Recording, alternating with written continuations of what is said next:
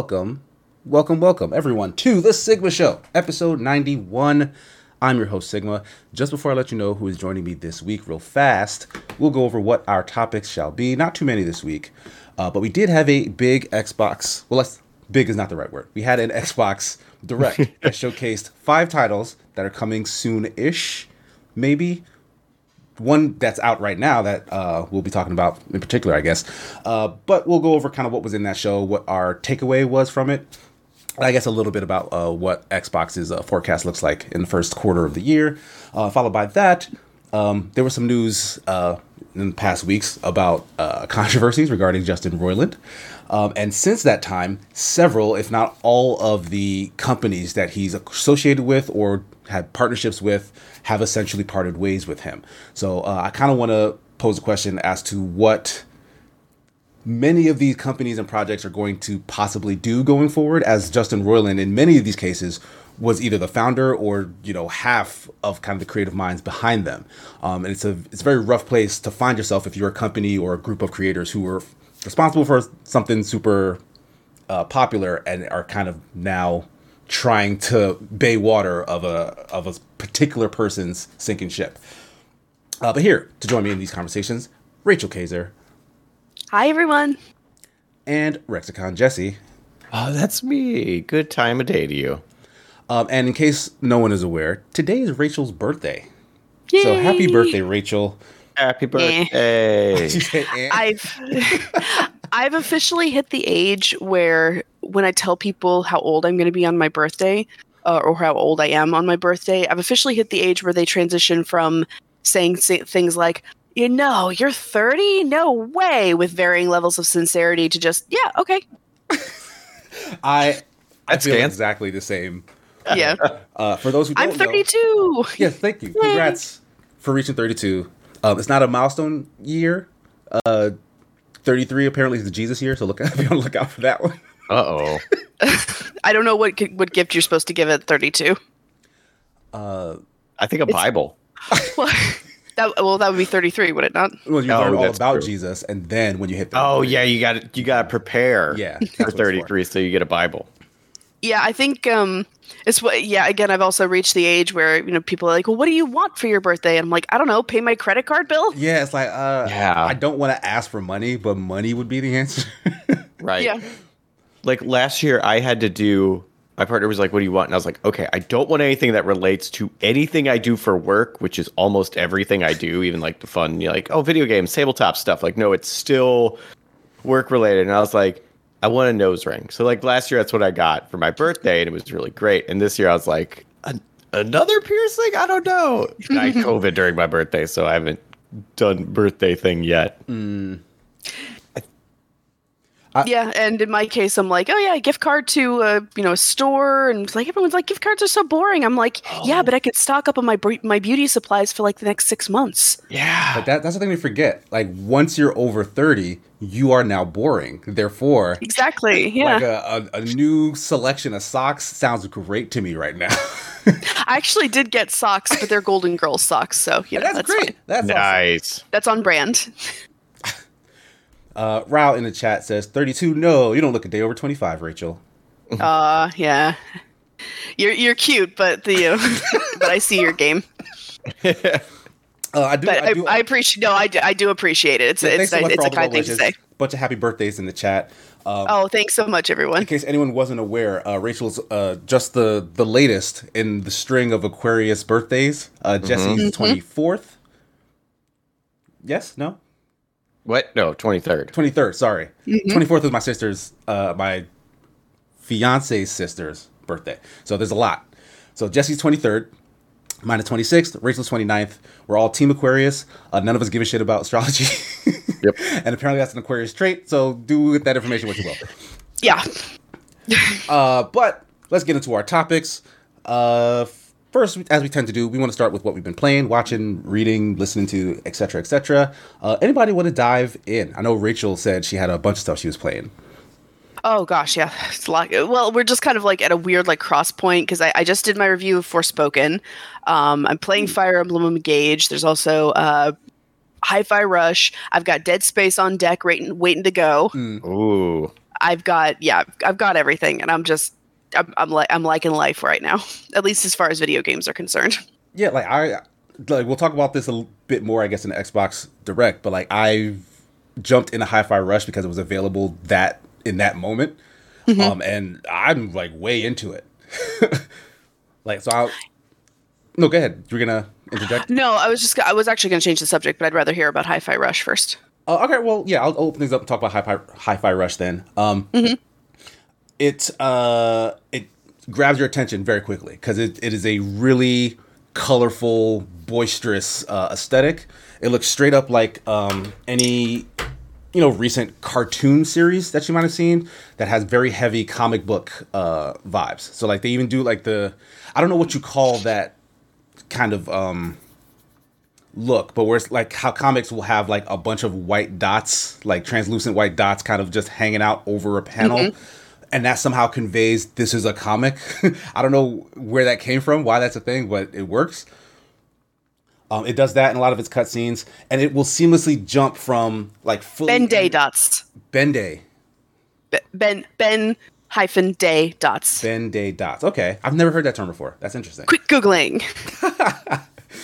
um, so, but it'll what it'll do uh, that I found like really really cool is it'll jump from fully animated, like 100% cutscene, uh, 2D animation with you know 3D uh, help, uh, cutscenes and events straight into like gameplay, but not gameplay, but like uh, in-engine cutscene uh, situations. Mm-hmm. So like they jump back and forth fairly quickly. You can tell the difference. Like there's a level of fluidity to the actual animation that the human eye will just recognize and pick up on.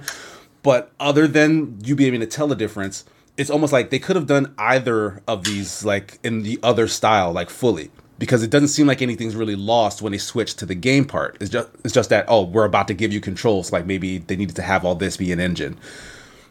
Uh, so it's it's really seamless, um, and uh, its whole gimmick, its whole thing is that it's a rhythm based um, action platformer. So literally everything is on beat. So there's always a soundtrack playing in the background everything you do, everything the enemies do, everything that happens in the world is keeping to that same beat. So they reward you for doing those actions on the beat. Like you get extra bonuses, uh, you get extra damage, extra uh, timing. Like you can, you if you're really good at keeping rhythm, uh, you can essentially never get hurt because even dodging and parrying is all to the beat. Enemies will only ever attack you on the beat. And same with your attacks. Your attacks only ever land on the beat, regardless of when you press the button, which can be a little confusing. Uh, at least at the start, like you'll press the button wanting to get an attack, and then um, your character will delay just enough to have it land on the beat. But the fact that you also have to start the next attack on the beat makes it so that you're kind of always pressing an extra button. Like you press the button to initiate the attack, and then you kind of start the combo after that.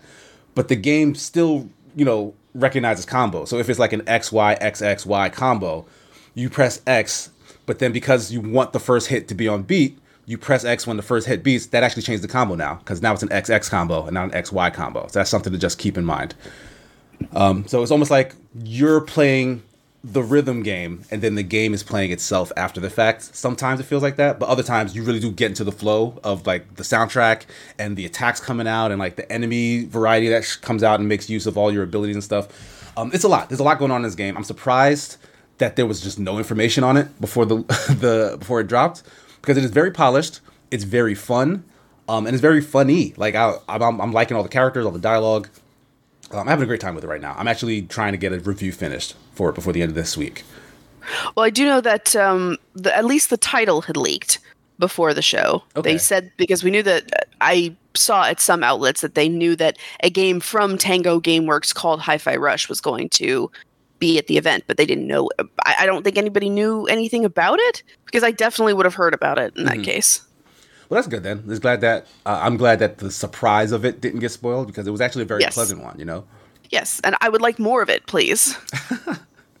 it's like well, I, I I kind of wonder whether that kind of whether the hype cycle. I understand why the hype cycle of video games is as long as it is, but I kind of wonder if maybe it hurts it a little bit, which kind of brings me and not not this is not a great segue, but it does bring me a little bit to Forspoken.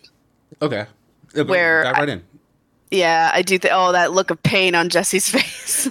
I it looked really cool, and all I've heard about is how it's not. It's uh, no. I mean, it's it's just a disappointment, and I feel I feel terrible for Ella Balinska because she's trying so. hard. I don't know why this woman keeps getting just such crap roles when she's clearly a good actress, but yeah, so she's trying her hardest to muddle her way through this terrible goddamn script, and it's just it's it's a it's a pain to watch. Like my husband uh, was listening to some of it, was watching me play some of it, and he's just got this look on his face of like the entire time. I, I just cringed for the for the people who are listening, but yeah, it's just that look of like what. And for the record, I've seen people complaining a lot about the dialogue. It's not the, just the dialogue we're talking about. Mm-hmm.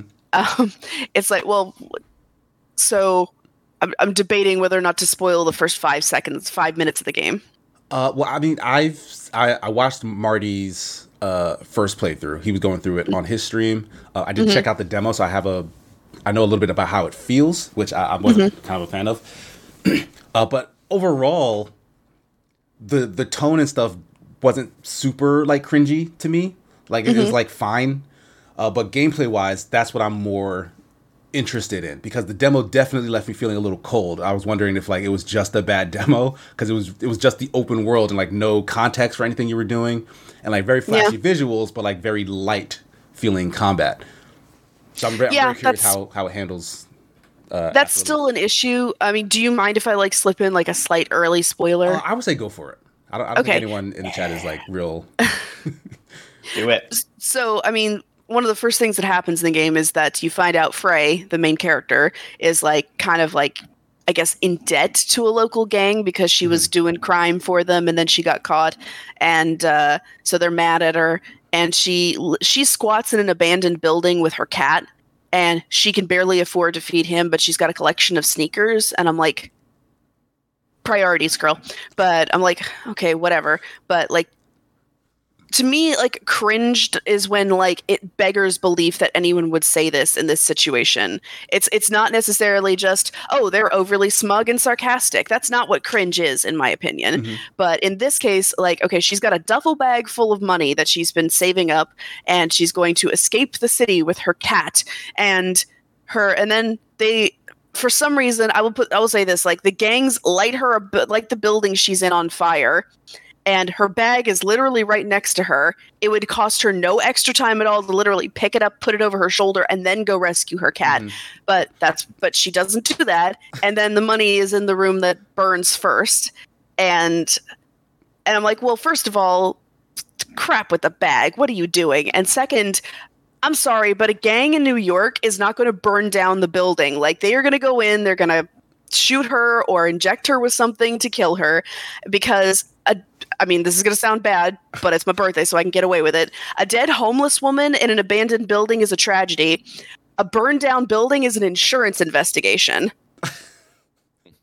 that that's not going to happen. I those are very good points. I would argue though that uh, New York City gangs aren't the smartest group of criminals. Th- this is true, but they took the time to write "found you" on her window, Well, yeah, on I the mean, that's- inside of the window, no less.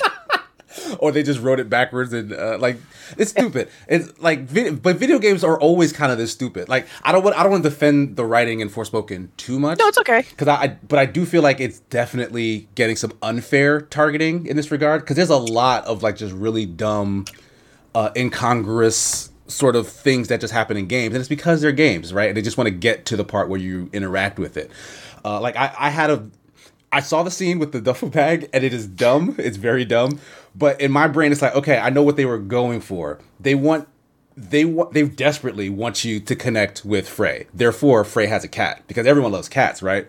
And so, if a cat is in mortal danger, and they present to you the choice between get a, a bag full of money, which everyone wants, everyone wants a bag full of money, bag full of money versus your cat. The fact that she says, "I want to get the cat first is supposed to endear you to her, right? You're supposed to say, "Oh, Frey's a good person," because she would go and get the cat first at the cost of her money, even though sensibly you would just pick up the money and get the cat, and like because of the kind of there was already this air of this isn't going to be good because of some of the marketing and just some of the you know press around it that I feel like that was a moment as uh, one of many that folk kind of just seized on, and it's like, all right, well, this is an ex- this is a reason why I felt this way going in.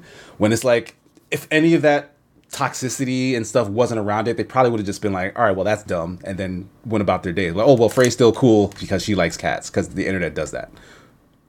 Well, I mean, I will say the whole thing of like her not being able to like she like she literally has a box of like dry kibble that she feeds her cat and she says something like, "Oh, Homer doesn't like this, but it's all I can afford." Then literally turns around to her shelf full of sneakers that are in pristine condition and is like, "Man, this is one thing in life I just can't give up. I love my kicks." And I'm like, "Okay, you can afford the kicks. I mean, I'm pre- I'm giving her the benefit of the doubt and presuming she hasn't stolen them." Um, yeah, she may but- have. well, I mean, she's down on her luck. That's what everyone keeps telling her, telling us. Um, yeah, I mean, it, but she can't afford. But she would rather buy those than feed her cat something he likes. Which And- and cares about her cat, but not that much. Well, that's exactly what I'm saying. Like Casey's saying, like you, they want us to relate to Frey by like humanizing her with her love of her cat. I don't know, but I, I will say this also. I can tell. I think that when something was originally supposed to be much longer and more involved, but was cut for time, Mhm. and I think a lot of the stuff with Frey that introduces us to her and her like her life and all that, I think a lot of it was basically like spliced into that opening bit in the courtroom with the judge. Like I think they like sh- like shoved a lot of stuff like exposition in there Mhm. just to get us, you know, to Athia faster. So that is one thing that I, I think is pretty um that, that is pretty obvious that there were a lot of cuts made probably after like in like post production as well to try to like shorten the prologue section to get us to Athia faster and I do think that's one of the re- that's probably one of the reasons why it suffers so much is because like originally like that whole thing with Frey was probably part of like a longer sequence where we see her somewhat like singular isolated existence and you know eventually she gets to Athia and it's like all of a sudden like this explosion of like you know weirdness and color and sh- magic and there's a bracelet talking to her. And I really and I think that if that had been longer actually and I you know I'm not normally one to say like we need to lengthen games but um I I think if that prequel section had been longer and like we had seen a little bit more, like if we had stuck with her in New York a little bit, where we had seen like, you know, her dreams and her hopes and how she's probably not going to get them, I Mhm. think that then that transition to Athia would have been a lot more understandable. Like her, I think that actually, I think that actually, think that's part of it. We don't get to sit with Frey long enough. It's like immediately we get to Athia where she starts complaining about everything. Yeah, And- she's a fish out of water before we've seen Yeah. where the, The know, water. the water she came from.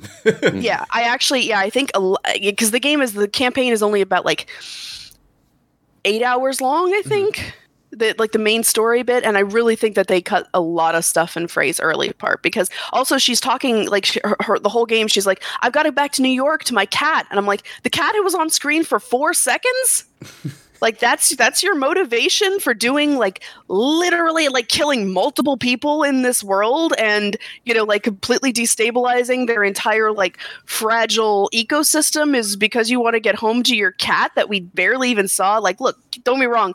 I love cats. I was soft for stray. That is not enough character motivation.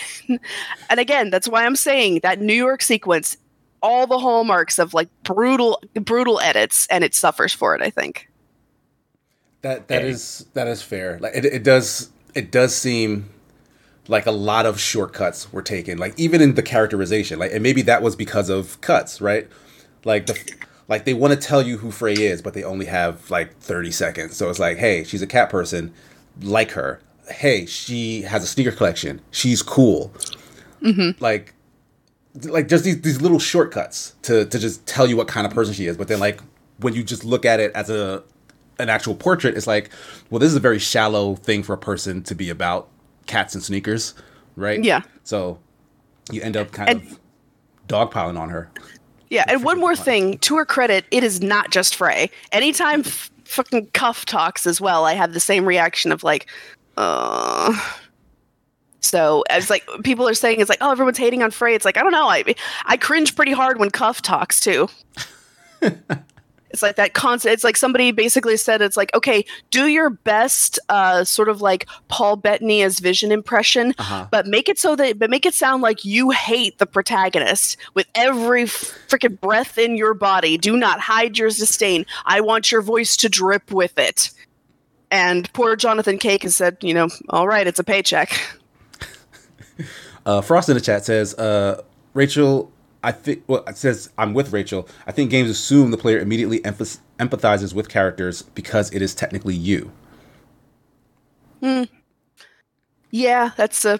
I, I- think that's understandable. Yeah, I mean, it's not outside the realm of possibility for a, a game to have a protagonist who's not immediately likable, who like gets there in the end. But the problem is, I think also, again, this is probably the result of cuts. Frey takes a little too long to get there Mhm. because like her, her whole early character you know for a very large part of the game her characterization is i'm not here to save you i just want to get out of here i'm not your savior i'm not here to help you and Uh-huh. you know this kind of like That's You know, very standoffish, aloof. hero's journey, right? Like, aggressively isolating and yes i understand why she's that way it doesn't make it fun to play or watch Mhm. fair.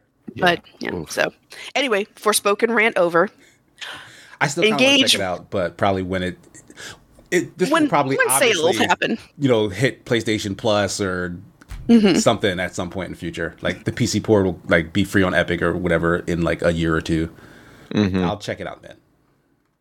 and uh, short talk on Fire Emblem Engage because I'm not uh, a huge amount into it already. Y'all didn't tell me it was Fire Emblem fan fiction. That was that was the main thing putting me off about it. It's like its trailers show kind of a cavalcade of old Fire Emblem characters, and Mm-hmm. the main characters look like complete ciphers.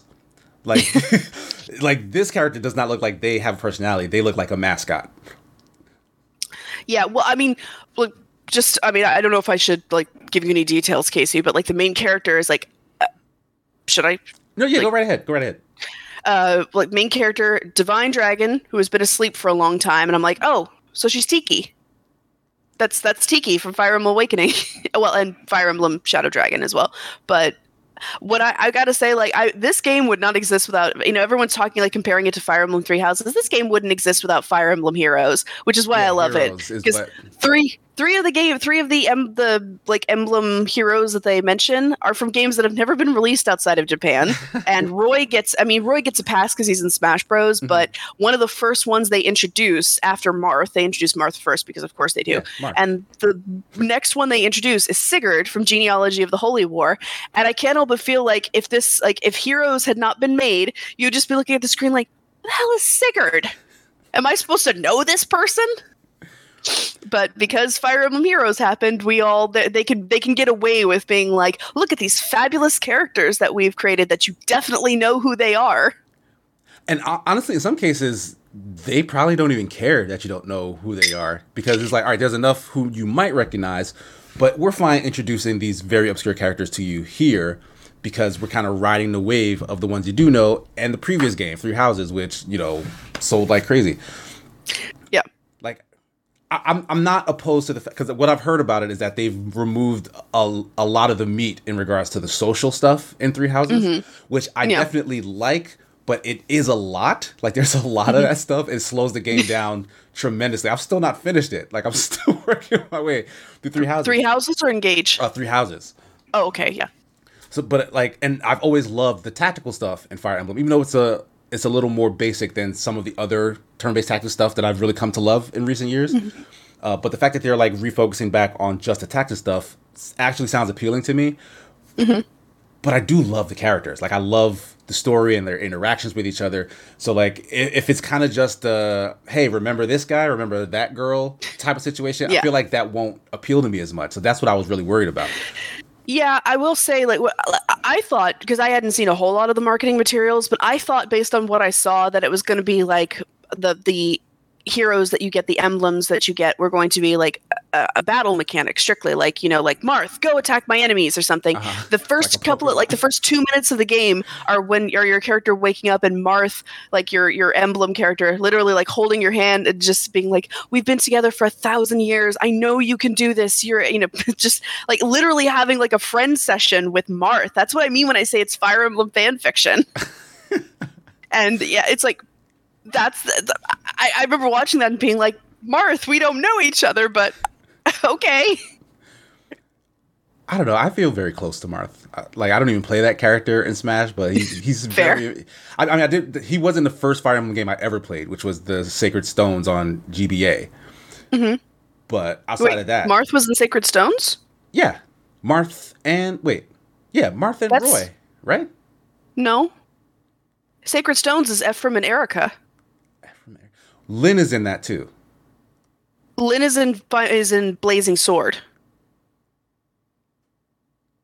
For the, but that was for the GBA, and it was just that that game was just called I Fire Emblem when it was released in the I need US. to. All right, you guys keep talking about. I need to look this up because I because it was the first game. Like I remember. I'm sorry, I don't mean to sound like a know-it-all. I'm No, no, no, sorry. I'm- I'm, no, it's just I have a very distinct memory of Lyn in particular in that 1st mm-hmm. game. Mm-hmm. So if she's not in that game, I'm very curious what the hell Fire Emblem game I was playing. no, she is in a GBA Fire Emblem game, so you're probably right. But Jesse, I'm sorry. I'm just like going on a big, big old rant. So wild from an outsider perspective. So you, No. you have zero interest in any of the Fire Emblem games. Uh, some interest because I've heard really cool things about like Three Houses, where it's like, oh, here's a, a dating sim slash strategy game, and it's like, okay, I like genre mashups. I'm into this. I like characters. Uh, but yeah, it is sort of the people were mentioning in chat, sort of the Kingdom Hearts issue. and it's like listening to this. Yeah, that Well, sounds about right. It's less a Kingdom Hearts thing and more, I think, a Final Fantasy thing because most most of these games don't have like continuous stories. They're kind of self-contained. Mm. And Rachel, you are absolutely right. It's Fire Emblem: The Blazing Blade. That is the one that I played. Yeah, with Hector, Eliwood, and Lyn. Yes. Right. Hector. Okay. Yes. Okay. It's Hector who looks like Marth. Yeah, that's the one. We got to have a guy with blue hair in every single one of these stories. It's it's it's mandatory at this point, True. but you know that's why it's very easy to get all of them confused. We got Chrom, we got Marth, Yeah, we got there's a lot of Om. Yeah.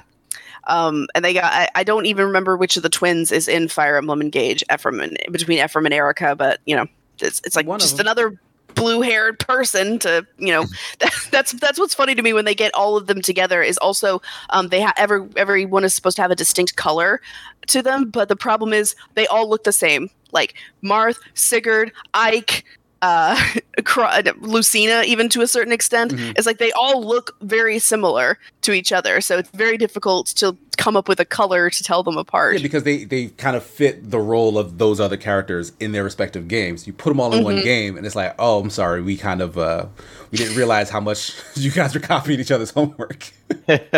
yeah, it's yeah. I I almost feel bad because there's so many like they're all the same. Like you said, they're all the same character. So yeah, it's kind of hard to make a game out of just a whole bunch of protagonists hanging out together. So then they have to have like the the main character Alear's uh, side companions be the interesting ones. And like you said, they're, they're not as like detailed as they are in Three Houses. But I will say that also means there's less of the whole like, oh, my tragic backstory, because where everybody has their is their baggage. There's a little bit less of that. There's just people who are you know just here because.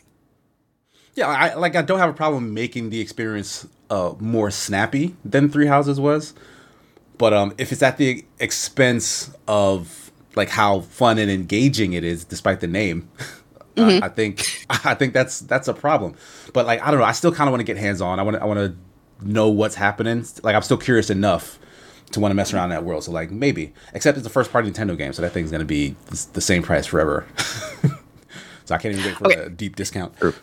Fair enough. I only have one one more thing I wanted to say um, about what I've been uh, this what I've been watching, but I thought you guys might find this funny. Um, my my husband again because birthday, so he has to uh, watch what I what I want to watch, and I finally got him to watch the uh, 2015 adaptation of uh, and then there were none. Okay, I, don't Oh, think 'cause I he- know about this. Uh, well, it's a BBC adaptation of the Agatha Christie novel. Agatha Christie's best novel, probably Okay, in terms of writing quality. So, and the and basically like what every fr- thriller novel has been trying to emulate for the longest time. Have you ever seen? Well, let me put it this way. I made him watch it. He and I watched the TV show together. It's well, TV show. It's a mini series, and I turned to him afterward and said, "Now you know where basically all of Danganronpa comes from." Danganronpa, like the whole thing of like uh, you know, murder a bunch of like murder victims gathered in one place, and they're slowly picked off one by one. Yeah, Like the- Agatha Christie came up with that. So that Hmm. does Danganronpa not fall into the death game uh, category? What do you mean? Like like Squid Game or Battle Royale, like those. Yeah, sorts but I'm- of- well what i'm talking about is the whole like that that the story of that like that original story of you know isolating like a group of people together Mhm. who all have some you know secret to them in one way or another and then slowly plinking them off one by one murdering them in gruesome ways that's from yeah that's from and then there were none but that's like been imitated so many times right. that i'm not surprised that you know the dang it like the whole like like it being a game like obviously like monokuma was not foretold by agatha christie but yeah the, the resemblance is that that's definitely where the germ of the idea comes from Okay. Yeah, I, that's interesting. Uh, I'm not. I have to admit, not big on Agatha Christie. I'm not not a literature uh, literature buff. that's that's what i'm here But- for although i will by the way i will say casey i did watch the le- the finale of adventure is nigh congratulations to you both it was very it was excellent and fun to watch Thank you. i did hear that perry mason reference You know that only came about because of the time I spent with you. like, that's literally the I only know, reason why that was in my brain. I, I swear I heard that. I was just like, it was one of those moments of like paranoid moments of like, is Casey talking to me? Is that his voice coming through the vents? Uh, yeah, that is that is the part of Rachel that lives in my brain. That's where that came from. I'm happy that I've had that much influence on you. But yeah, basically, like anytime you've seen like that sort of like an isolated murder mystery, like Clue, the movie Clue, Yeah, um, ironically, that story comes from Agatha Christie. nice. from and then there were none, were none and i mean if you ever like have the opportunity to watch i mean if you're not interested in reading the book uh the 2015 bbc adaptation is actually perfect like every other adaptation i know has to change the ending because oh am i Ooh, apparently i'm really loud but uh Are you? Oh, let me see if I can. sorry um every other adaptation has to change the ending in order to like accommodate uh you know being able to reveal who the killer is Mhm. but uh this one doesn't and it's better for it and also it's got a lot of really good actors in it whom I, whom I like and respect Good to know. I moved my So- mic up as well because folks are saying I'm a little quiet as well, okay but it's fine because turned Rachel down a little bit. Mike is closer to me. We should all be fine, right? Let us know if not. yes please do and i'm sorry i'm sorry if i sound if i was shouting a little bit She's talking get about Agatha Christie. You can't put a. Yeah. I get on that. very We're pretty excited excited over. i get so excited anyway yeah anyway i'm done i'm done talking Uh, well, how about you, Jesse? Anything you've been like playing, watching, listening to? Uh, we finished up Wednesday, which I did like. It is not amazing, but I enjoyed it. Yeah, it's, it's very fine. Wednesday. It, it does enough things that I like that I'm like, you know what? I official it's it's official like. But like it's I wish the like there's a lot of things I wish was better where it's like, okay, I wish the characters were a little bit better even though I like the characters. I mm-hmm. I wish they would dive a little bit more into Wednesday's abusive habits, even though I dive a little bit into it. Like I wish they would give us a little more on these other characters, even though they give us some. Uh, so it does make me hopeful that a season two will be even better. Like the the mystery was enough that I was like, who is the monster? Why is this happening? Uh, even though I didn't really care that much, but I liked it. I thought, you know, for what it was, it was good and enjoyable, and like happy I spent my time with it, which I feel like is important in, in the art you consume. Yeah, that's probably uh, high ranking. Uh, yeah, I've seen bits. I, I didn't watch it like front to back, but I've seen bits of it, and the stuff I liked was, you know, entertaining. You know, like I sat there, like I wasn't like bored or put off by anything. Uh, it's a fun show. My son really liked it. Not entirely sure why, but he was just way into all of uh, just all the mystery. I don't know. He he has like a, a bit of a horror fixation. I think it has to do with like those very scary uh, YouTube channels that legit just try to freak out and scare children. Like the people who are obsessed with like Five Nights at Freddy's and Mhm. uh, the back rooms and like all, all those weird YouTube holes. I don't know. He's, Yeah. he's into that that shit. I I think that's a big part of it, and like as somebody who also enjoys some of those things where it's like, oh, here's the thing they're just trying to creep you out. Like, yeah, it's cool. Um, I also think it's a bit of the kind of like why I think people like Star Wars in the the world it's built in is far better than the story it's telling. Okay. And so if you're engaging in the world, you think about where all of the all the holes in the story and all the holes in the world and how these things actually connect and you invest in the world itself. And that was your gateway in there and thus you really like it. And if you're into horror stuff, we you know, your your legally distinct Hogwarts, uh, those kinds of things, yeah, it's got a lot of that to draw you in. Okay, and that stuff is all new, right? Because uh, I don't know if you were like a big Addams Family fan before this at all. Yes, no. A little bit, not not really. Ra- like some. Rachel is because like I, I watched the old movies, uh, seen like maybe one or two of the old like black and white TV show, but um, I always like I thought honestly I think those movies like those what they nineties early two thousands movies? Yeah, the nineties. yeah they're they're actually like very funny. Like they're very entertaining. Like you like they're very good. Um so that's like my base of addams family knowledge. This uses just that family and changes everything else. Like the whole like the whole thing is the addams family is this weird creepy family in like a very mundane world. This is putting a weird creepy family in a supernatural world so like every so like they, they don't stick out that much when there are actual vampires and werewolves and mermaids and stuff around right but mm-hmm. like the fact that hey we're just going to introduce a brand new supernatural world for you to like dig into like i feel like that's kind of ambitious for a, a well-established property so it's good that you know that seemed to have worked I think it did. But yeah, do you Rachel, you were nodding, you you're a big Addams family fan. Yeah, I love the Addams family. But my goth phase when I was a teenager was basically wearing a Morticia Addams shirt for like six months, Nice. and, and like, like, uh, like the like original uh, Adam uh, uh, Morticia Addams as well. So, uh, I- I will say it is a little bit strange, like seeing how the characterization of Wednesday has changed. Because in the original TV show, like she was, she was like the the odd thing about her, like in, in that everything, every Addams family member had an odd thing. She was extremely cheerful and bubbly, like a you know cute little girl. But the mhm. things she was bubbly and cute about were gross. like she'd run in, and it's like, Papa, I caught a snake. right So like that was the original Wednesday Addams characterization, and it was the performance in the movies that sort of like I am Wednesday, destroyer of worlds, and it's like that's how Yeah. that's where that characterization The comes from, Christina and they're basically version. The Christina Ricci version, and mm. it's basically like this is like just an exaggeration of that. So it is strange how like Morticia and Gomez in the show are more original comics, original TV show accurate, and Wednesday not so much. well i mean so it, do you have a preference over them like did you like the bubbly one versus Oh no, more- I like them both. I like Okay. them all.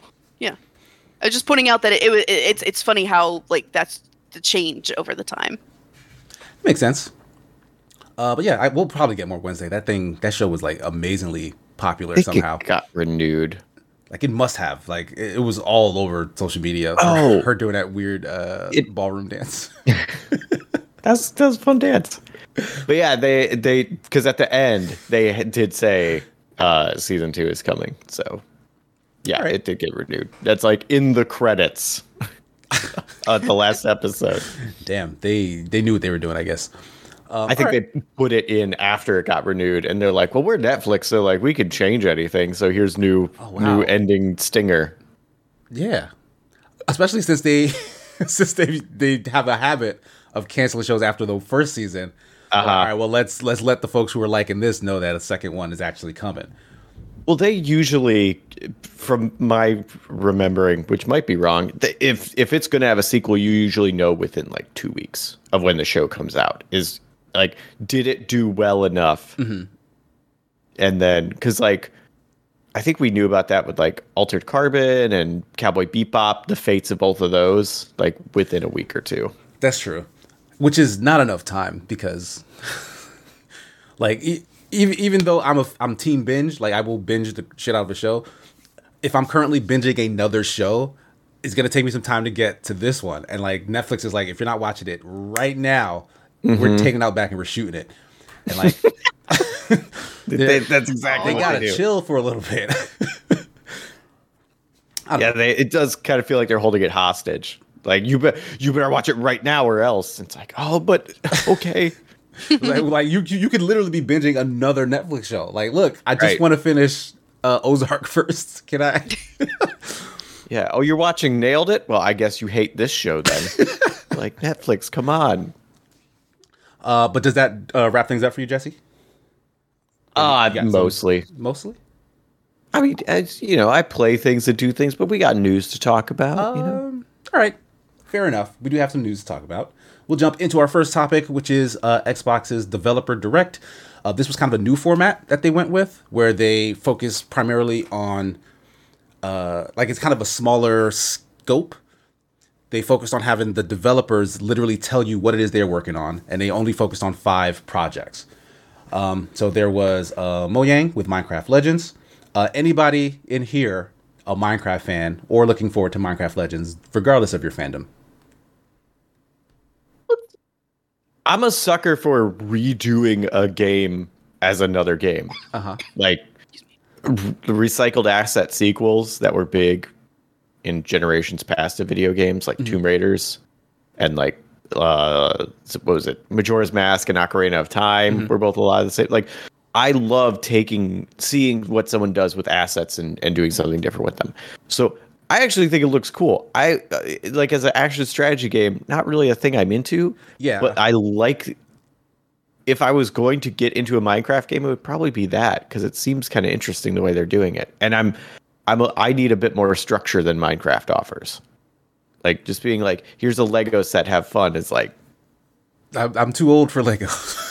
like I love Legos, but like I need some instructions, I need some motivation. Mm-hmm. Meanwhile, these people are playing paintball, and I immediately know how I feel about paintball. So like, I'm gonna go do that instead. Fair. So this having a, a set thing actually seems kind of neat. How about you, Rachel? Fan of the Yeah, Minecraft? not really. No. Not really a Minecraft fan, but I mean, I, I do like real time strategy, so I'll probably give Legends a try. Okay. Because I, I does- it's it, I mean, I, I love the Minecraft aesthetic, put it that way. But Mm. like Jesse said, it's it's really hard at this. I mean, especially you know, like playing games professionally, it's really hard to find the time to just go into Minecraft and be like, okay, now what? So, I mean, if I have a game where I can, you know, I, I I know what I'm supposed to be doing, then I'll probably enjoy that more. makes sense. Uh, my my son was instantly drawn to this because of course he is. It's my it's featuring Minecraft. Minecraft, stuff. Yeah. Um, but yeah, I like Minecraft as a game. I don't necessarily enjoy playing it, even though when I've played it, I have had fun. Like I've had fun playing it with my my kid. Um, the fact that he was into this just because it says Minecraft is like, all right, well, I guess I'm gonna have to play this with him, right? uh, but I will say that th- this showing, because I had no interest in this whatsoever, this showing did make me feel like, oh, there might be something like really fun in this because how easily the base building stuff seems to come about um like that's that's like a real sense of of catharsis if you can like build a thing and then it works the way you want it to. Like if an enemy tries to attack your base and you're like oh well, i set up all these defenses and uh, block them out and like that could end up being really uh fun and interesting. And it's just not a game type that i've ever really been interested in with the exception of Riftbreaker which was a, another game pass thing. I think it's on other uh, platforms as well, but it's on Game Pass, and like it just condenses that whole loop of uh, resource gathering, base building, and enemy fighting into like a really neat circle that I really enjoyed and could not put down.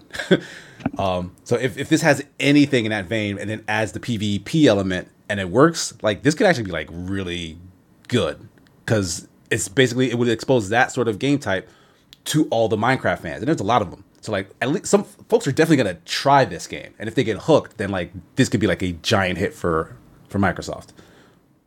Yeah, to your point, that's the thing that got me interested. Where it's like the the freeform structure of a Minecraft where you build stuff, mm-hmm. which I do like, but ultimately, like I said, just doesn't hook me. Applied to all right, you have this freeform, or theoretically, I don't know exactly how it's going to play, but you have this freeform idea. Now do it to make this work, and that's what gets me. Mm-hmm. I'm like, oh yeah, okay. Build defenses. This is better than any normal strategy game because I'm just like selecting things from a menu. I have to build uh, a trapdoor moat for when people come across and then go whoop and they all fall into my lava pit. Awesome. Like that does sound really appealing if it's in fact what it is. Yeah, if it's a thing you can do, sure. But like that's the beauty of it, right? Is like you trying to find out what you can do. Like they had the Mm. and this this was something that I liked about this direct in general, where they had the developers talking about that sort of stuff. It's like, oh, we were playing our game and this guy figured out how to do this thing that no one else was thinking of. So like even the devs themselves are surprising themselves with the options in the game and them kind of talking about it and uh I mean, it's a, it's very marketing y, but still, it, you get the sense that like they're being genuine. Like this is a thing that happened, and so they're just bringing that story to the public. Um, like that that sounds fun. Like if if they can discover weird stuff in their game, I'm sure the community can. And then you'll get like, oh, look at this bro- totally broken Minecraft Legends uh, build video. You know, like that's exciting. So I'm I'm happy for them. I'll probably check it out when it comes. Uh, this is dropping in April, April 18th. But I don't know. I, I don't know. In the back of my head, I feel like this might be like a really big deal. Minecraft Dungeons uh, was a little too basic. I think. Like I don't think that hit big. Like maybe they wanted it to. I know a lot of kids played it. Like my son played it. Uh, some kid I had to teach uh, in another life was was obsessed with it. But like outside of like young kids like that, like I don't think anyone was really giving it the time of day. This feels a little different. Like this could hook like a a wider audience, like kids and like adults alike, maybe. Also, I just want to point out the animation team on that mm. was really good. Like the little, I don't know what those little Minecraft goblin things are, but like, Piglins? yeah, those looked fantastically animated. They were very expressive. Like they were you know, like really energetic. Like that was absolute props to them. Yeah, it, it looks great. Like I like the look of this, which has a tiny bit of cel shading on top of the Minecraft look, better than mm-hmm. Minecraft itself. Like this makes it all stand out and pop a, a bit more. Which I think, given the field of view, like how mm-hmm. you're looking at it, is very important. Yeah. If everything was when it's sort of flat, like it is in Minecraft, but you're in a first-person perspective, it's easier to kind of see where things, you know, are based on that. But if you're looking at it from that sort of an angle, they definitely needed to do some changes, and I think they made some good ones. I, I would not be shocked if they went back and applied this to base Minecraft, like in some big updates. Like, oh look, check out the new look of Minecraft, and it's it's this kind of cartoony cel shading thing. That would actually be pretty neat. Uh, okay, but we'll move on from that. The next game they showed off was for Forza Motorsport, which does not have a number, nor a subtitle, or a release date. uh, but they did have a lot to say about, um, you know, the improvements to the last Forza Motorsport, which uh, at this point they they skipped their their biannual release for the last one, right? Yeah. So like it's it's been a while since the last Forza Motorsport. So I'm curious what they're what they're really doing to try and um, evolve this sim racing franchise. I'm not a big sim racing fan, but I do respect how uh, you know how much attention to detail they pay to the vehicles and like the tracks and all the technology that's behind it. Uh, so I don't know. Like, are either of you guys fans of Forza Motorsport? Do you follow uh, sim racing at all, or this franchise in particular? Jesse shaking his head no. Not really. No. No. Um, That's fair. Fair, I- fair, fair. I appreciate that you know a lot of the details that they, the the detail work that they put into it. That is a good. That would necessarily mean a lot to me, but to people who are interested in this, it would, you know, it, it does make or break it for them. Though I will say I do res- resent Turn Ten a little bit because I was assigned to write some to write the story for that, Mhm. and I'm sitting there with my like my I'm, I'm frantically like writing a story alongside this like just like furiously typing out all the details as they come in. And i'm like okay i'll just type it all out. I'll clean it up later. And then they're like oh there's no release date. There's no point writing a story about this. There's no new information here. Dang. Yeah, it i was, was like it was yeah, it was a little bit of a hollow. Uh, like this more than any of the others, kind of just had no information.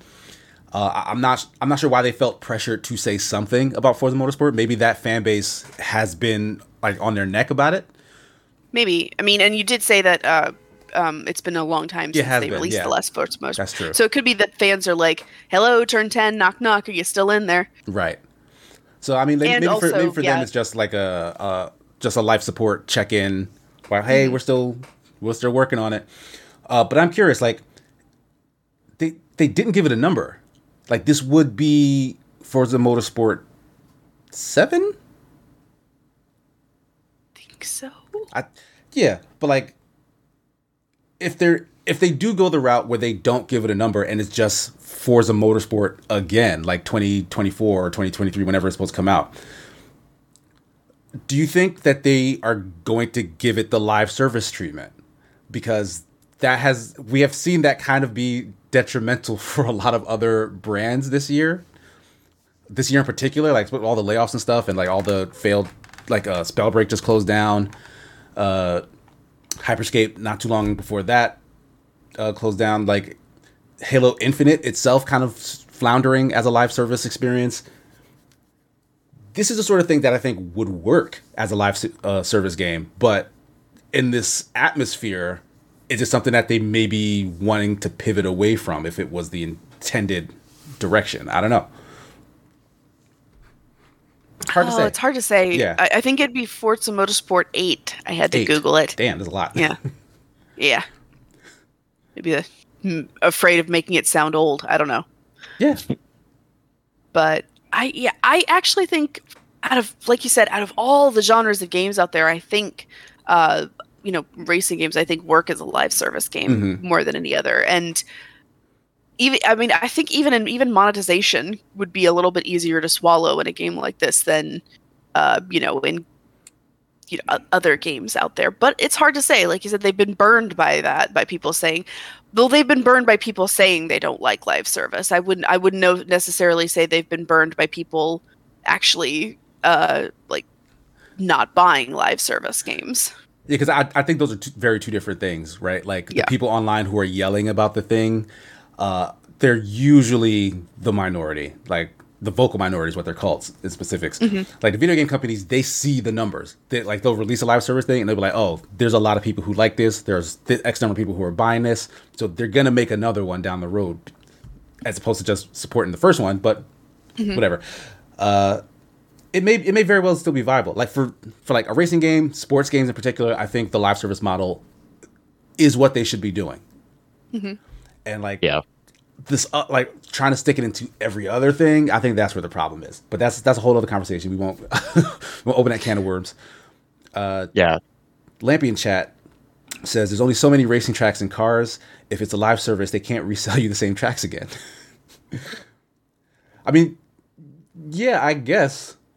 But like, But the they can sell like- you the mirrored version of those tracks in the new mirror mode. But I mean that that would be the dream, right? It's like, all right, well, you don't get the same tracks over. You get a new track added to this game that has the same mechanics that you know and love. We'll get new cars, new sponsorships, like and then that's the stuff that you're paying for is the, that added content. And then the cosmetics is like all the decorations and I don't know. I'm not a, a games maker. Are you not? You don't make Rainbow Six Siege? um, I make Thought you're the lead programmer. No. I don't know who told you that. This is false. um, but yeah, not too much to say about uh, Forza Motorsport. Uh, it's a big seller for Microsoft, one of their tentpole uh, exclusives. Um, and it seems like they've still got a ways to go before the next one is ready. Um, but we shall move on to a brand new IP, Redfall, that they have given the May 2nd release date. Uh, this is Arkane Studios, the folks behind Dishonored, uh, behind Deathloop, to be more recent. Um, and I'm curious what you guys' takeaway from because I've been seeing kind of mixed reactions to the gameplay, the 10 minutes of gameplay demo that they showed off during this direct. Jesse with the air quotes. Gameplay needed to be in air quotes. That was Demo. yeah, that was so scripted. It might as well have been a cutscene. Sure, yes, that is very true. Um, so the vibe I'm getting from you guys is that you were not impressed by the showing. I mean, I wasn't disappointed per se because Redfall has not been a game that I've been particularly uh, like keeping an eye on or looking forward to in any way. Yeah, I think I'm. I in mean, because. I mean, it, it's a co-op shooter anyway which i mean well they did say that you can play it solo if you want to Mm-hmm. but i think it's built with the intention of being a co-op shooter and those have never really been my game. Mhm. so well they've never really been my kind of game. So i've no i've not been like watching it exactly and i do like i mean i again i feel like a broken record. I like how it looks. I, I like the art design but I don't know. Nothing about it. Nothing about it.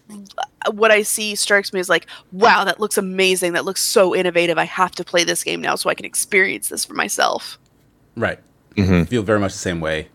Um, it it's a it's disappointing to me in the sense that Arkane is a studio that has a real skill in the immersive sim space, and this seems kind of a step away from that into a more conventional shooter. Like it, it's it's team based. There are still powers. Like every, like each class of character has like a different set of powers.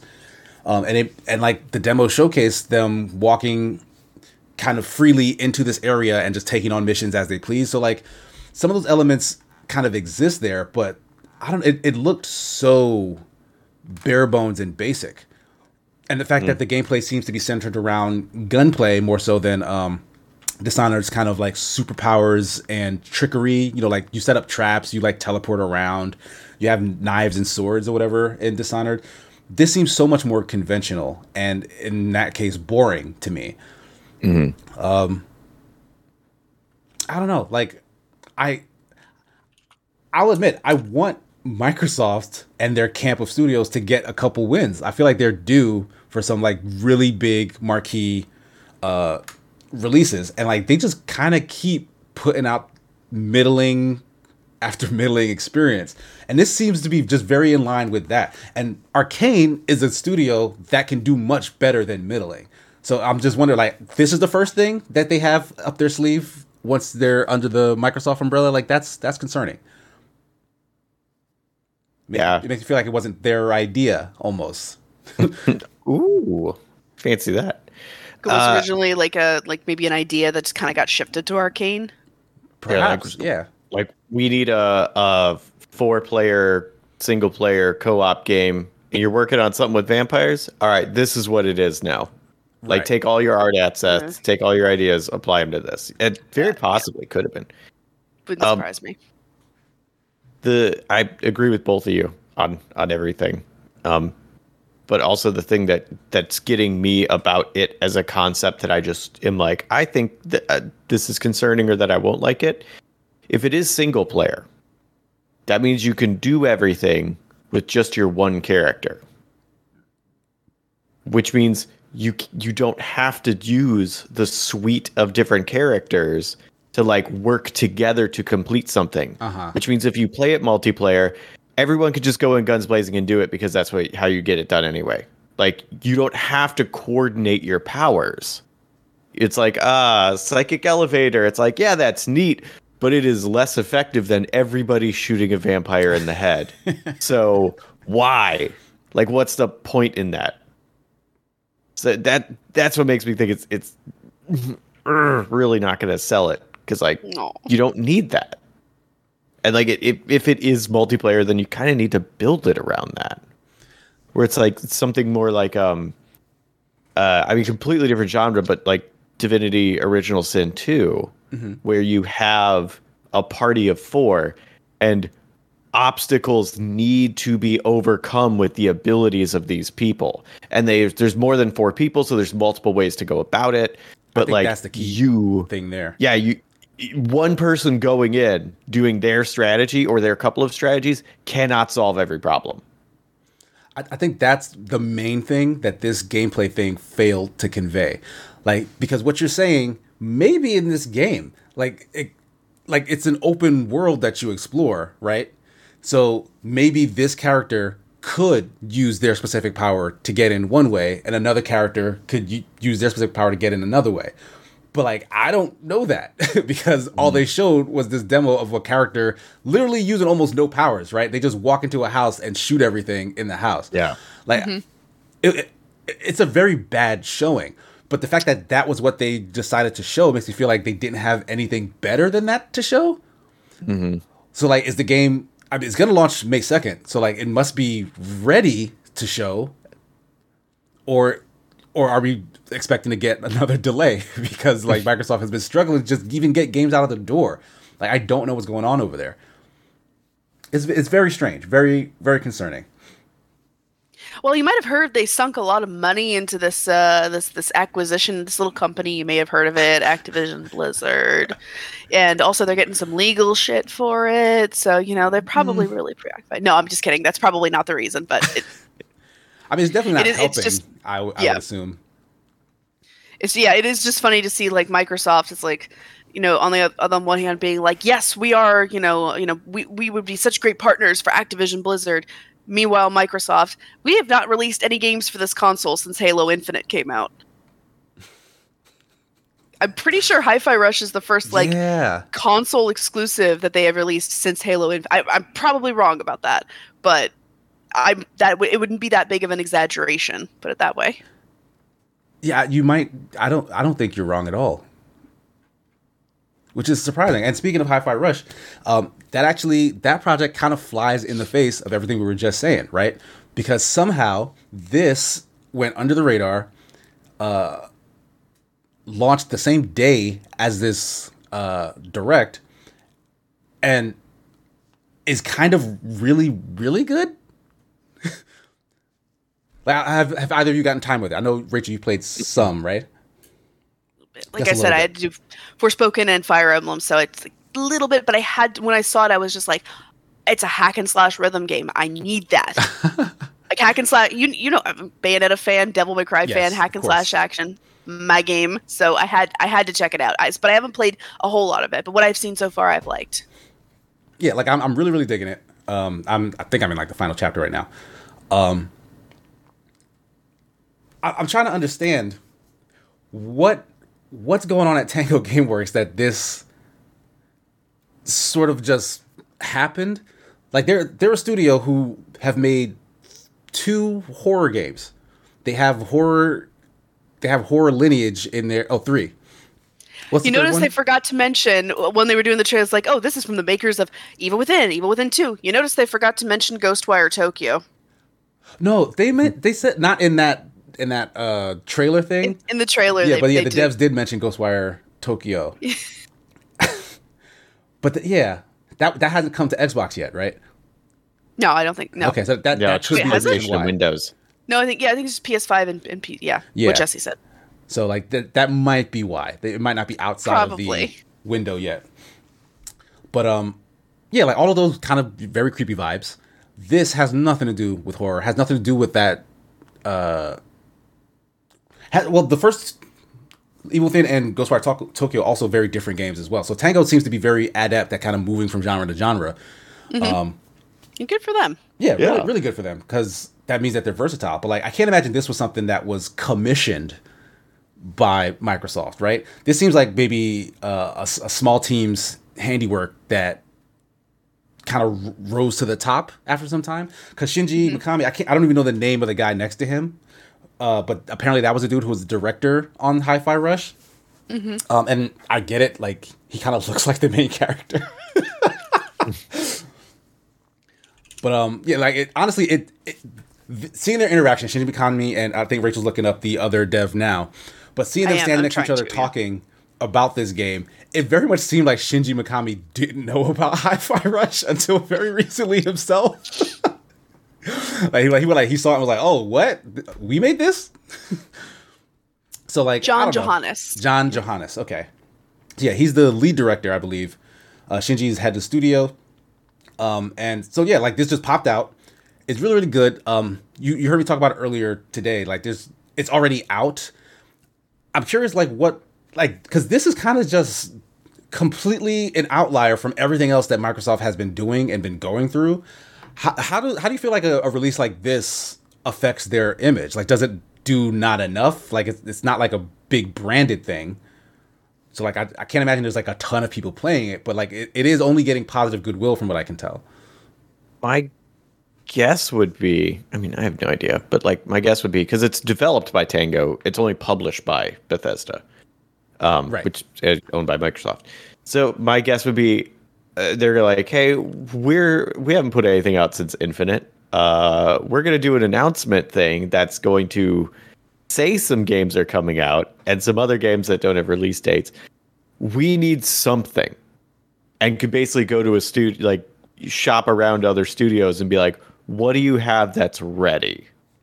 And then be able to do a stealth release of something that they like, that that they are there by funding only but like it's attached to their name because it was, published by I, Bethesda. I can't. I find it very hard to believe that a company that big wouldn't have known that stuff was ready. You get what I mean? Like they couldn't have been like, "Oh, we have a thing coming up. Let's see what they've been working on." Like, no, they know what everyone's working on. but the but I the mean, fact, uh, yeah. go ahead.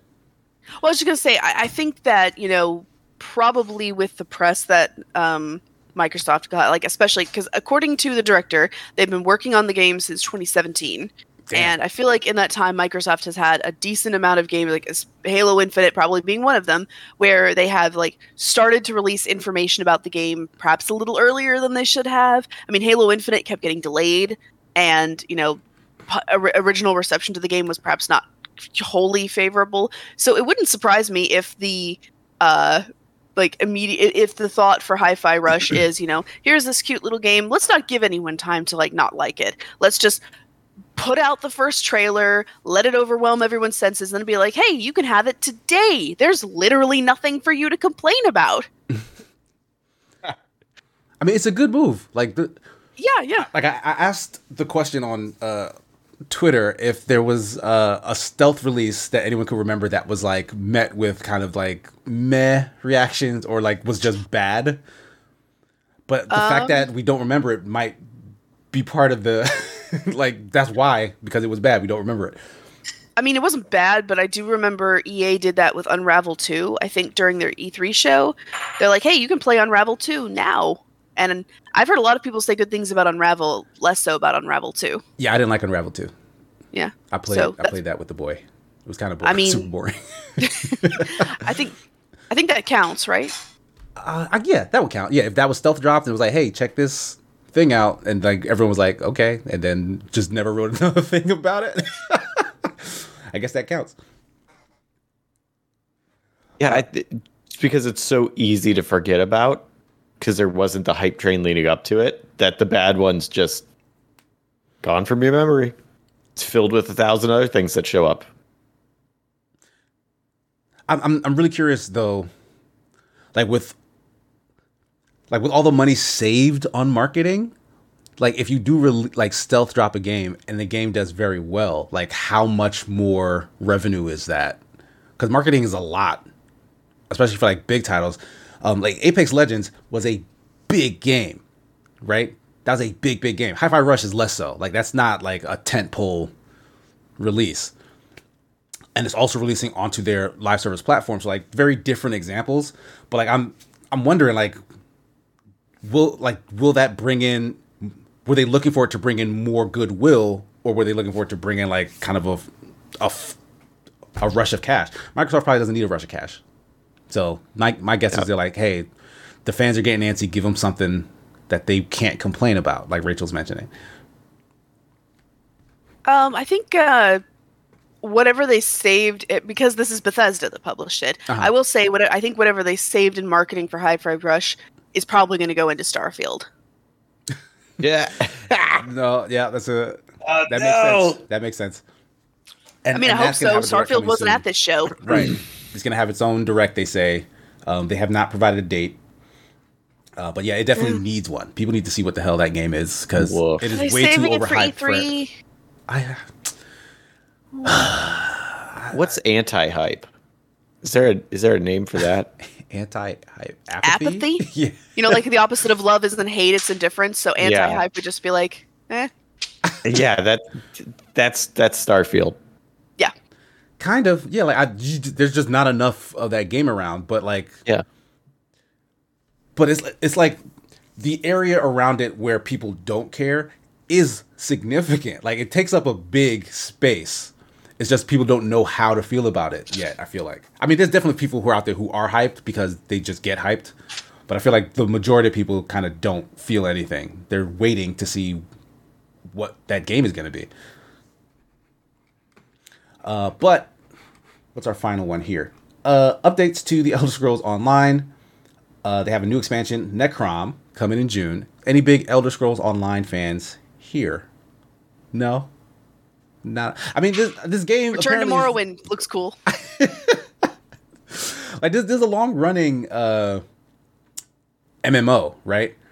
Um, like I, I think it still has like a, a pretty big uh fan base, pretty big player base, um, and like it gets decent reviews. Like the the folks who like it like it. So good on them that it's still an ongoing thing. Um, do do you guys know how this works with Game Pass? Like, because it was a subscription service until Game Pass, right? Or is it is it still that outside of it?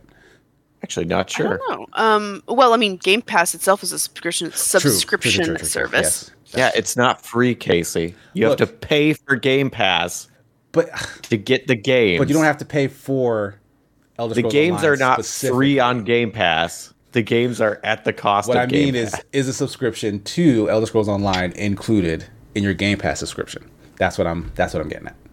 Uh, I think so, but I'm not sure. I don't know how it wouldn't be, but because it's a I- I- Bethesda thing. Right. Hang on, let me Google. Is yeah, the game Goog. itself is still. Uh, you do have to buy it. Yeah, because it does have an upfront cost as well. It's not like just subscribe and it's like free to play or whatever. Right, but I don't think it has a regular subscription cost. It has a plus membership subscription cost. Ah, okay. That's how they're doing it. Gotcha. Because I, I played a little of this with uh, Superman Jeff. Jeff. Superman Jeff is a big fan of this game uh, series. Uh, I played a little bit with him early on, and then uh, for a game night, I think we ran around in Elder Scrolls Online. When we did run around. Um, and it's fine. Like it's just I, I don't want to spend a bunch of time in an MMO world that's about fantasy stuff because I, I just don't care about fantasy stuff in that way. But um, yeah, good good on them. Really don't have that much to say about Elder Scrolls Online. Um, so uh, once Rachel, Rachel's gonna be looking up that. Nah. I, I was trying to. I couldn't find. A, I couldn't find the answer within three seconds of googling, so I gave up. Fine, fair enough. Yeah. Sometimes, Three seconds. Wow, you are dedicated. sometimes chat. I know. You you got to find your own answers. We're not here Yeah. to baby you. We're here. That's we're, right. We're here to empower. I mean, I found one answer, but it was like it, it was confusingly worded. Like it says the base game is available for Game Pass, but you might have to purchase the expansion pack separately. So un- until I get Oh. conflicting information, that's what I'm going to go with. Uh, Lampy to chat says Casey still waiting for the Haikyuu MMO. Uh, that would be a terrible idea. No. the Haikyuu volleyball game, sure, but the MMO. yeah, a, vo- a volleyball game, absolutely. An MMO is stupid. it's a waste of time making that. Uh, Mindslipper says Among Us was a stealth release in that it was mostly ignored until the pandemic. Yeah, that released in like counts. 2017. yeah, that is that's- that is definitely not a stealth release. Yeah, not a stealth release, but it was it was stealth in its own way. uh, yeah. Um, so But it was not a game that was released by a major publisher without any major marketing. That's Right. Mhm. yeah. But I appreciate I appreciate the uh, you know bringing our minds back to Among Us because if our minds stray from Among Us too long, we'll probably short circuit. yeah, that it's still trucking along, right? How, has I think. Urcha, have you tried the VR version? I have not. No, Are you interested? I'm afraid it? it's going to trigger my claustrophobia. Uh, is it first person? It yeah. is. Oh, that's kind of neat. Like it does seem more interesting than the base game, which I, I that game was fun when we played it. I am very tired of the concept now. I don't want to play it anymore. I don't want to play the VR one because it is still the same concept, but the VR aspect may make it a little more interesting. So I'd be open to it. But please, no more Among Us nights, guys. I will say we played uh way on the subject of things playing recently. Uh in the Discord we played uh First Class Trouble yesterday. That game still fun. Also, because I've never hosted the game before, there's a bunch of options that you can use to change up the game, Oh, and I really like it. interesting. Yeah, Like- I, I didn't know anything about that. Yeah, like you know how you do the the like oh you have the first area and then you go to the main room and then you're at the reactor. Mm-hmm. You could do more main rooms. Like you could set it up so you'll have multiple times to do that. You could set like how much oxygen level gets depleted and how much you put in. Uh-huh. Uh, and you could set it up so there could be anywhere between one and five personoids. Yeah. And you could set it so the personoids don't know who each other are. And we had a game where there was one human. The rest of us were personoids, didn't know the other ones were personoids, and we were like, we we ended up uh, That hilariously. really fun, actually. The one human set themselves on fire by accident, and so we just came rushing in to like put them out because we were like, oh, we gotta look good so people think we're human. When that was the one person that cared. Like really it's it's it takes that kind i do it's it is suffering from some of the among us thing where it's like you need more mini games like please please you need more mini games um but like it it does more than just what among us does Right.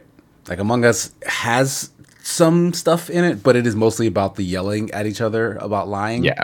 thing. And like, I, I'm, I'm just tired of it. like you can, And there's yell at, so you can many- yell at each other for stuff you actually do in first class trouble. It was like, oh, you set me on Yeah. fire. exactly you, there's more to do so there's more to, to yell at each other about Uh, and I, I wish they would get more like for your point of like you know among us getting kind of old like there's so many good social deduction games to to pull stuff from that they're not. So like uh like i have spyfall behind me. That's a great social deduction game. Like werewolf is there. It has some neat things. Um and like there's there's more the the genre can do than just rip off among us. And i i'm i'm personally excited to see where it will go because i like the genre mm-hmm. you just need it to advance not stew in the same broth the whole time Like I, like I, I'd be fine never playing another social deduction game ever from this point forward. But Aw. should I have to, I wouldn't be opposed to one that throws the social deduction concept into just a very conventional multiplayer game. Like you're in like a PvP shooter where someone on your team is actually like the enemy. You know what I mean? Like just something dumb, like real dumb like that, where there's just a lot else that you should be doing, but then there's this thing in the back of your mind that you have to like pay attention to like factors during that. Like that, I think could be really fun. That would be interesting. Uh, that would but- be cool Like it's the spy in Team Fortress 2. Mm-hmm. Yeah, That kind of character. Yeah. Uh, but we'll move on to our final topic uh, before we close things up. Uh, most folks are aware of the uh, charges against Justin Roiland. He's currently um, uh, being charged with domestic violence and, and false imprisonment of his ex girlfriend, ex wife, something something of that nature. I forget the details because um, I, I don't really uh, like to dig into the scandal of celebrity uh, more so focused on the art.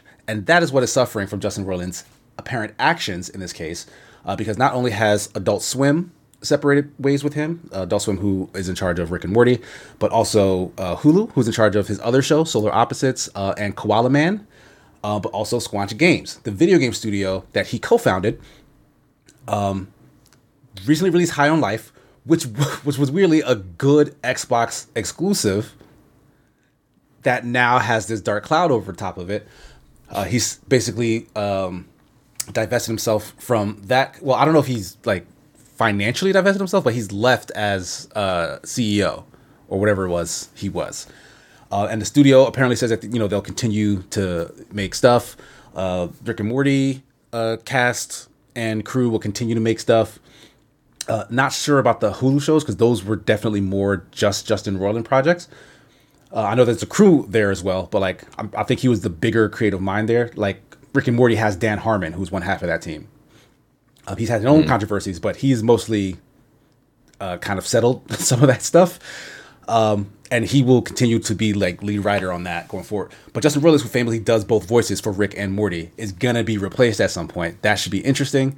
Uh, but I'm just curious. Uh, I don't know how big of fans of any of these works you guys are, but just in, in the concept of a a main piece of a creative puzzle being removed from it, and then the rest of it having to go forward. Uh, like, kind of, what's your take on the survivability of these projects, uh, and like your take on like this whole Justin Roiland hasn't actually been convicted of anything yet. This is kind of just a social uh, conviction of of his actions, social condemnation of his actions, and kind of him just being separated from all aspects of his uh, career before the actual trial. Do you have any feelings about that sort of thing? About whether about his separation from his art or about him being like removed Well, like both. sort of like either shunned Or. Yeah, either or. um i will say there are certain charges against a person that even if they are not yet proven true you don't want to be associated with Uh-huh. and i'm not going to like name specifics here but what justin roiland is charged with is pretty bad Yes. and because i mean i know you said you don't want to get into the scandal so i'm not going to go into it but like i'll put it this way like i would not i mean even if there's i, I know he's innocent until proven guilty but frankly i would want to prote- at that point it's a matter of protecting the rest of my staff like i don't Mhm. want them to feel like they can't like they have to come in and work with this man knowing that he could possibly have done something really horrible Mhm. and um, as as Lampy said in the, said in the chat that uh, yeah he's not like I don't necessarily think he's going to be financially harmed by this. It's going to be a matter of like well his brain is not going to be his brain and voice are not going to be on the project anymore and uh, I don't know. I mean I'm not really a, a Rick and Morty anything Justin Roiland has created fan so keep in mind this is coming from a case of this is coming from somebody who is not like oh he's such an irreplaceable voice we cannot extricate our you know that his comedic genius from the show or Uh-huh. whatever i i'm of the impression that that particular brand of toxic nihilism that exists and that that that is like the backbone of all of rick and morty Mhm. you can get that from any 30 something dude Even me? Wow, I have such options now. oh jesse i love you I I I agree in that sentiment. Um, I think Justin Roiland's appeal is very specific. Like he he does one thing that a lot of people really like, and it's that nasally, uh, half confused, uh, half drunk, sometimes actually drunk voiceover. Uh, really the Morty voice, like more so than even the Rick voice. It's the Morty voice that he seems to do in several different places, and it it works comedically for a lot of people. I don't hate it. Um, it's also not my favorite thing in the world. I am a Dan Harmon fan. Like that's why I like Rick and Morty. I think Dan's contribution to like how that show pieces itself together makes it far more interesting than the very clearly improv stuff that comes out here and there, which is funny. Like I, I don't want to take that away from Justin Roiland. Like I think that stuff is also funny. Uh, but it's it's also hit or miss sometimes, and for a lot of people, it's like just miss. I think Dan Harmon's writing is what actually makes Rick and Morty as good as it is. So, um, for the sake of that show continuing, I think it does have a chance because Dan Harmon is still there. If it was both of them gone, I don't think you'd have a Rick and Morty at all. Like I don't I don't think the like regardless, there's there's a very talented writing staff there. Like there's um oh my god, I'm blanking on her name. She did a podcast with Dan a little bit um ago, but she's a, she's a fantastic writer. She wrote the whole Pickle Rick episode with the therapist. She even voiced the therapist in that episode. I cannot remember her name. Sorry, someone in the chat, look it up for me. Um, she's a brilliant writer. Maybe she'd be able to limp it along, but I don't know. Uh, but that show in particular, I think will be fine. What I'm more concerned about is high, like the High on Life studio, uh, Games, because that was kind of Justin Roiland's like baby, and the I've not played High on Life myself, but the thing anyone's really ever talking about is the comedy in that game. Like some folks really liked it; they think it was very funny. They think it was uh, a commentary on game development, etc., cetera, et cetera. But I don't hear anyone talking about the actual gameplay. I don't hear folks saying like, "Oh, this did something really fun in the shooter space" or something interesting in the shooter space. So if that's all they're left with, which is like you know, kind of just competent shooter gameplay or whatever other, because they've made other types of games, not just shooters but all of their games share the common blood of Justin Roiland is voicing something prolific, like for a lot of it, and that's kind of the appeal is Justin Roiland's off-brand comedy in the game. If he's gone, what are they left with? Uh, I- think in those projects, I I know I like Rick and Morty. Um, but like from what I've seen from Justin Roiland's other projects, uh, like he's generally the weakest link. Like his voice is comedic, but like, mm, I it, the things that it, someone can do a good voice. There are other people that can do a, a good voice, and I feel like all of these things will be able to continue on uh, with the the creative staff that they have, Squanch Games included, um, and and do fine without him. Like, I, I maybe it's just I don't really like his comedic stylings, and like I think his voice work is good. Uh, like Rick and Morty and other voices are are well performed, uh, but like other people can do that, and like other people can take. I know Dan Harmon from what I've read about him is like the main thing about Justin Roiland is someone that he can bounce ideas off of versus get ideas from. And so you as a creative person, he will need someone like that that can just like be silly, but like as a, a from what I've heard and read about his contribution is like yeah, his he's not he's not part of the heart of it. And so mm-hmm. I think that they can they can continue on and be totally fine without him. Fair. Yeah, I mean, Jessica Gao. Sorry. Thank you, Spaz. Ja- Yeah, I will say- that's the name I was looking for. Ah, Oh, okay. Yeah, I will say that um thing about uh like I didn't like the humor in High on Life, but that's subjective. So I can't I'm not going to hold that against the game. I didn't think it was a particularly good shooter and also the whole like talking guns thing. It, you know, I appreciate well, first of all, I appreciate that they have like a little slider that lets you turn off the guns like talking if it annoys you. Fine. But then they just stare at you creepily the, the the whole rest of the time. If they're not talking, they're just staring at you, not blinking, like like they're waiting for you to do something. It's very unsettling. But I will say, I don't think that. I mean, a video game is something that takes like so many people to build, especially one like this. Mm-hmm. I really doubt. I highly doubt that Justin Roiland was like there like doing all the stuff and i don't even think he wrote it like the the actual like moment to moment dialogue it sounds like justin roiland ish Mhm. but that doesn't and but i i kind of wonder how much of that is actually him versus like all the talented creators and programmers and people who wanted to work on a game with justin roiland Mhm. because his brand appeals to them so I am. I th- actually think that even with him gone, they'll still be able to make good Rick and Morty styled humor games. I think we shouldn't underestimate how much everyone else in that studio has contributed to that. Okay. agree. It's not necessarily what I want, but I, I actually I, I wish them the best in in that particular project. Understood. Uh, yeah. I, I don't want anyone to get the wrong idea. I'm not. I'm not saying that he is the heart and soul of blah blah blah. I'm posing the question, right? Because perception wise, Justin Roiland, um, he he was the face of that company, right? Um, he he was a co-founder. Uh, I believe it was his idea. Like it was originally supposed to be called Squanch Tendo, because like that's that's his brand of humor, right? And he couldn't get he couldn't get away with calling it Squanch Tendo, so it became Squanch Games.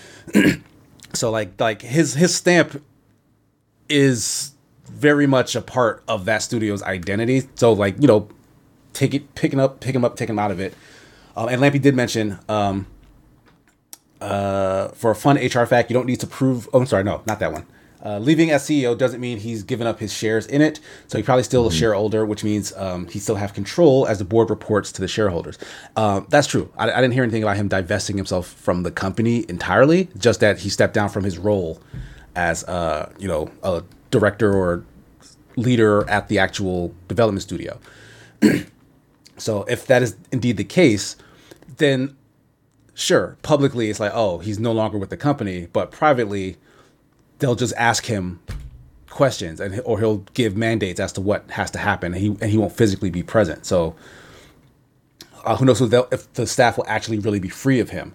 But this is unsubstantiated. I heard uh, through you know grapevines on Twitter that um, it was kind of a collective thing from the staff at Squanch Games that they sent a letter saying like they didn't feel comfortable with Justin Roiland in the company anymore, and that was part of the reason why he you know resigned from his position. So it wasn't like he was like, "Oh, this looks bad. Let me get out of here for the sake of these guys." It was more so these guys don't want me here anymore. But again, I have no concrete source for that information, so take that with as much salt as you like. Um, but yeah, we're pretty much at the end of today's show. Any lingering thoughts about this situation or anything else we talked about? Uh, I'll just say, just because I again, I'm being, I'm gonna act spoiled. i I'm gonna throw a spoiled tantrum because it's my birthday. But I don't want the last thing we talk about to be ju- to be that douchebag. So I will just say, with regards to Xbox, just because we were just talking about the Xbox show, even though like what they've shown is maybe like a little threadbare, and you know they've openly said like you know we should be doing more for. I, I do want to say on an optimistic note, I am feeling good about Microsoft's year. I think um, I think it's going to be a decent year. I don't necessarily know because I mean also I want to compare it to PlayStation. It's like we've got God of War Ragnarok. What's next for PlayStation? So I feel like I feel like 2023 is like anything goes at this point. I don't know at this point I don't know what to expect from everyone. So I feel like I, I feel like there's a uh, a a great opportunity for them to surprise to surprise and delight me this year, and I'm already supply, surprised and delighted by how much I have. So I just I just want to say I you know because you know again it's my birthday I'm allowed to not be cynical for a day, so I'm feel I'm feeling optimistic about it. Nice. Oh yeah, N- Nintendo Lampy Nintendo goes without saying. Yeah, I've I've got Fire Emblem. I'm I'm good. I'm happy. Uh, so Rachel's birthday present uh, is Fire Emblem. yes. yes. But yeah, that's gonna wrap things on today's show. We hope you all enjoyed. Uh, Rachel, why don't you let folks know where they can find you on the internet and what you'll be up to? Well, you can find me on uh, Twitter when you want to, if you want to follow like the stuff I'm doing moment to moment. Um, for the, those of you who are not on Twitter right now, the place to follow me would probably be um, just either my Facebook or my Tumblr. Of all things, yes, I have a Tumblr. I'm old. Tumblr. But Tumblr is where also I write um, my uh, my my personal stuff, which is I'm I'm trying to write some more games based stuff. But right now, what I'm doing is a lot of uh, Golden Girls recaps, Perry Mason recaps. Casey and Jesse have already heard all about these, so um, there there isn't going to be a Golden Girls uh, recap today, only because I'm going to be, uh, be preoccupied doing a birthday stream later, where we're going to play some Nancy Drew. Aw, Ooh, Nice. cool. So yeah, I mean, follow me on Twitter if you want like the updates on that. But if you're not on Twitter for whatever reason, totally understand. Uh, you can also find me on uh, under my own name, which is up here, spelling up here on uh, Facebook and Tumblr. nice. Rexicon Jesse, where can folks find you on the internet and what will you be up to? Uh, pretty much everything is the name Rexicon Jesse. You can find me on there on Twitch and YouTube and Twitter and also Tumblr. Uh, um, all those places. Uh, I'll be doing some streaming on my channel tomorrow from 11 a.m. Eastern to like 2. I was playing Dungeon Siege, and I'll probably continue playing that because I'm not sick of it yet, but it's a weird game. So we'll see how that goes. Um, and then same for Tuesday, and then Wednesday I have uh, RPG Help Desk. That's what it's called. And then Monday and Wednesday night is Hidden Gems with Casey and Get Jesse the Greek with Casey over on the Escapist. Yeah. Uh, and I Rachel also actually for features in very prominently because she's in Yeah. giving us hella information every Greek stream. Listen, that was my whole childhood, so I will never have a better opportunity to like talk about this useless knowledge in my brain. So nice. I promise we You will guys- get you on a show in the future. Like Mm-hmm. probably like the finale, but maybe before that, depending on your availability and just how how things are looking. I feel like yeah, sure. we'll make it happen. that yeah, would you be don't. great. Yeah, that's yeah. If you if you can, I mean, I don't want to be like you know, it was like somebody mentioned that, and then, then they're like, Rachel, why aren't you on the show? I'm like, I don't, I don't want, I don't want the guys to feel pressured to have me on if they don't actually want me on. I'm just, I, I, I'm literally just here for the fun, and you know, if any, if at any point you guys want me to shut up, you just have to let me know. Never, ne- we will never ask Nah. Rachel to shut up. Um, but Nah, as you're for, good. As for me, uh, you can find me at Sigma Gears Nine on Twitch and Twitter. Um, uh, I should have a review that dropped just yesterday, I think, for a, a very colorful, very uh, child-friendly platformer, we'll say, called Walian Unexpected Guest. I didn't talk about that game because I forgot about it. So do with that information what you will. Um, outside of that, um, I should have a review dropping, a 3MR dropping for Hi-Fi Rush. Uh, I'm trying to finish that up uh, today. Um, as well as I might I might be finished with the Hubris review soon too. That's that's a, a VR uh, game, my first VR review. Um, it's taken me a very long time because um, I don't know I, I get sick from the VR, so it's gotten better recently, but that I I was just taking breaks from that. But anyway, uh, join me for Super Smash Sunday, 2:30 p.m. Eastern Standard Time, over on the Open Party Twitch channel. Um, Jeff should be there by then. Um, we might have some extra guests as well in the host seat, so you know, tune in, see, see, see who shows up. Uh, but outside of that, all the rest of the streams that we do throughout the week over on the Escapist uh, will be there as well. So follow that channel if you're not already. Thank you, Rachel. Thank you, Jesse. Thanks everybody in chat. It's been great fun as usual. We will see you next week. Peace. Hi, everybody.